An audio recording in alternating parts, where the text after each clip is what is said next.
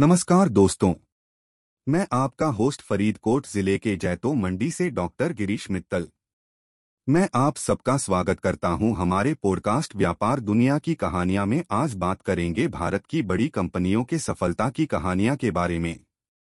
भारत में कई ऐसी कंपनियाँ हैं जिन्होंने अपने उत्पादों और सेवाओं के ज़रिए दुनिया भर में अपनी पहचान बनाई है। भारत की पहली सफल कंपनी में से एक है टाटा ग्रुप। टाटा ग्रुप की शुरुआत जमशेदजी नूसरवानजी टाटा ने एक हज़ार आठ सौ अड़सठ में शुरू की थी। इसके बाद से टाटा ग्रुप ने विभिन्न क्षेत्रों में अपनी उपस्थिति को मज़बूत बनाया है। टाटा ग्रुप की सफलता की वजह उनकी मुस्कुराहट और नई चुनौतियों को स्वीकार करने की क्षमता है। दूसरी सफल कंपनी है रिलायंस इंडस्ट्रीज़। मुकेश अंबानी द्वारा संचालित इस कंपनी की सफलता का राज उनके टिप्पणियों में छुपा है। मुकेश अंबानी ने कहा है कि वे सफलता के लिए बड़ी सोच की आवश्यकता को समझते हैं।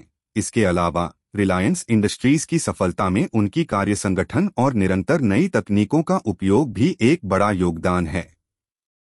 तीसरी कंपनी है विप्रो लिमिटेड, जो कि भारत की सबसे बड़ी सॉफ्टवेयर कंपनियों में से एक है।